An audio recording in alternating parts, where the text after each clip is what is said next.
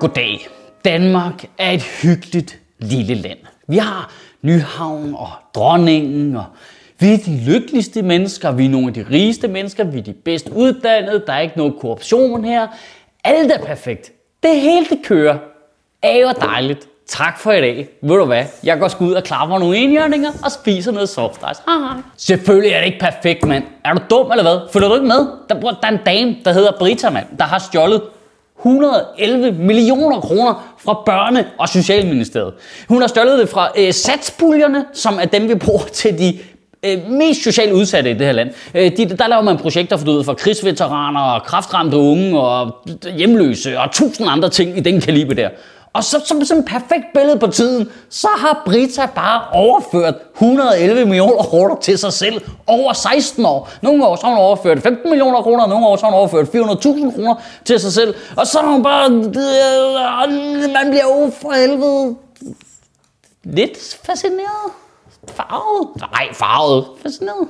Lidt spændende. Nej, det er gementyveri fra nogle af samfundets svageste mennesker, mand. Men en helt almindelig dame alligevel, der bare iskoldt går på arbejde dagen efter, hun har overført 15 millioner kroner til sig selv. Det er en skændsel, det er total mangel på moral. Men det er sgu også lidt vildt, at en 64-årig mormoragtig type er efterlyst af Interpol i udlandet, som, som en eller anden Jason Bourne-agtig type, der, der var altså, det bedste borgen. Det er ikke sjovt, det er ikke spændende, det er ikke fascinerende, det er en skandal, det er en fandese, total korruption. Men altså, slinger hun sig så på en strand et eller andet sted nu, eller hvad? Der er sådan et billede af, at hun bare ligger der på en strand med drinks og store solbriller og gigolos ved fødderne over det hele. Okay, men som minimum kan vi så ikke blive enige om, at det er da meget fedt, at der kommer noget ligestilling ind på hele svindelfronten. Det har der da manglet. Nu har vi bare kigget på ældre gråhåret hvid mand efter ældre gråhåret hvid mand, der har svindlet for et større og større beløb siden finanskrisen. Nu kommer der endelig ligestilling, når det kommer til noget negativt. Det stigmatiserer jo ældre, gråhårede hvide mænd. Men nu kommer kraftet med ældre, gråhårede hvide damer også på banen, du. Åh oh, nej, de gråhårede, der går igen, det er fuck mig ikke, det er sådan, jeg kommer til at se ud. Danske Bank må også bare sidde og se den der nyhed og tænke, yes, man, off the hook, bare lige to dage, det kunne være fedt. Og så gik der tre timer, og så trillede nyheden ind omkring, at hun overførte alle pengene til sin egen konti i ta da da da da da Danske Bank, og ingen alarmklokker ringer omkring, at det bare rullede ind med millioner af kroner på en almindelig lønslevskonto. Ah, pis også, mand. De var alligevel siddet over i Jyske Bank og være sådan rimelig, huha, det er heldigt, at Danske Bank tager alt det hit, og der er ingen, der opdager, hvor få af vores kunder, der betaler moms. Og det helt centrale spørgsmål er selvfølgelig, Hvordan fjerner man 111 millioner kroner, uden at nogen de opdager det? Jeg kan jo ikke have et overtræk på min konto på 250 kroner, uden jeg har en mail fra min bank dagen efter. Og det spiller selvfølgelig ind, at jeg ikke har Danske Bank her. Det er nok en faktor. Det medgiver jeg. Men altså, hvis du fjerner 111 millioner kroner ud af statskassen, så burde alarmklokkerne skulle der ringe. Og nu har jeg siddet og læst lidt op på det. Jeg læste både hos Politiken og hos øh, Danmarks Radio, er været deres minde, og over hos øh, Zetland. Og det viser sig simpelthen, at der er slet ikke alarmklokker installeret i statskassen. Det er bare to krydderboller på en pind. Altså, der sker ikke noget. Øh, satspuljen har været massivt kritiseret øh, for at øh, ikke have styr på, hvilke penge der går ind og hvilke penge der går ud. Det er bare nogle konti, der flyver bare penge rundt. Det er over det hele kæmpe store tal. Øhm, der er så mange underpuljer, der er så mange bevillingstyper, og ingen har et overblik over, hvad der foregår. Øh, statsrevisorerne har kritiseret det igennem tre år. På et tidspunkt, det er ikke noget, jeg finder på. På et tidspunkt, der fandt man 120 millioner kroner ekstra i satspuljen, som man ikke kunne forstå, hvor kom fra. Men så fandt man ud af, at det var fordi, man havde udbetalt penge til projekter øh, og indsatser, som ikke fandtes mere, så pengene var bare kommet tilbage igen. Hvem er dem, der har fået penge, som ikke skulle have haft det, som ikke har sat dem tilbage igen? Men er vi ikke bare nået til et punkt nu, hvor det er som om, at der er to forskellige samfund? Altså, er, er der ikke ligesom to forskellige regelsæt?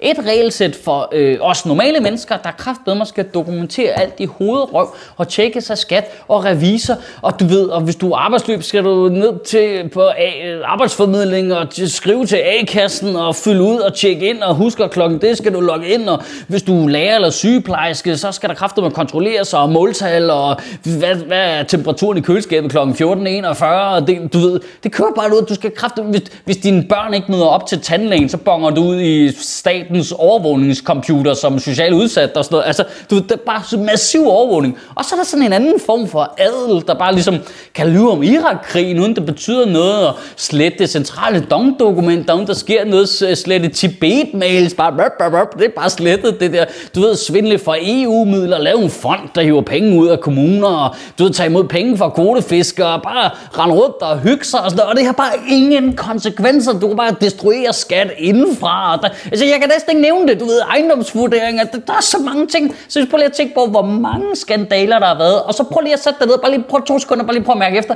Hvor mange kan du huske, der er blevet straffet for det? Altså, hvor mange er blevet fyret og eller straffet for alle de skandaler, du kan huske? Ej, men hvor er min høtu og fakler henne? Altså, og det, er det vigtige, der, det handler ikke om Brita. Fordi Brita, hun er en helt almindelig person, der har stjålet nogle penge. Hun skal nok blive straffet.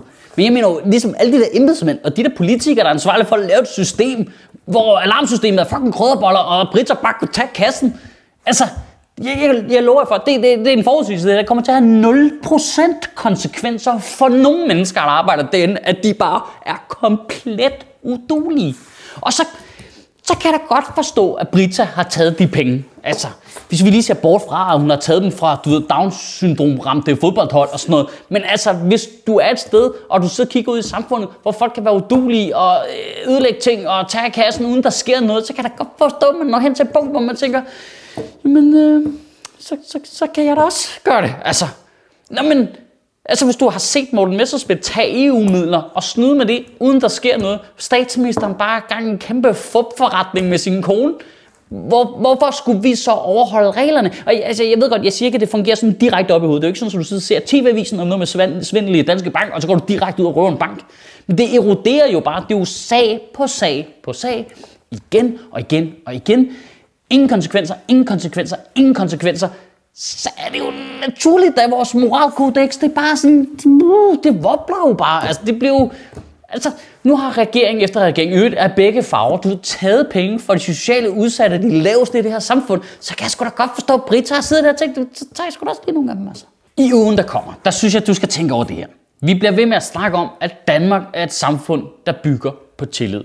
Det viser alle målinger, det er det folk fra udlandet er interesseret i i vores samfund, det er, at vi har en høj grad af tillid til hinanden, og det er derfor, at vores samfund fungerer så godt. Vi kigger hinanden i øjnene i Danmark, ikke også?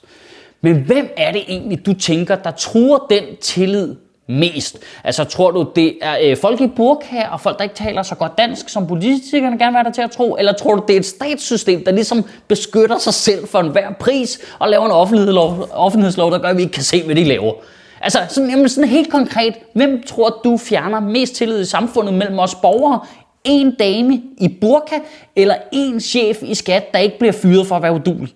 Altså, hvem tror du fjerner mest tillid? Øh, imamen fra Grimshøjsmoskeen eller en rigspolitichef, der sletter sin egen mails? Kan du have en rigtig god uge og bevare min bare røv? Danmark er et tegneserieland, tegneserieland, tegneserieland. Danmark er et tegneserieland. Rage Against the Mainstream kan downloades på ratm.dk for 50 kroner eller streames på TV2 Play fra september.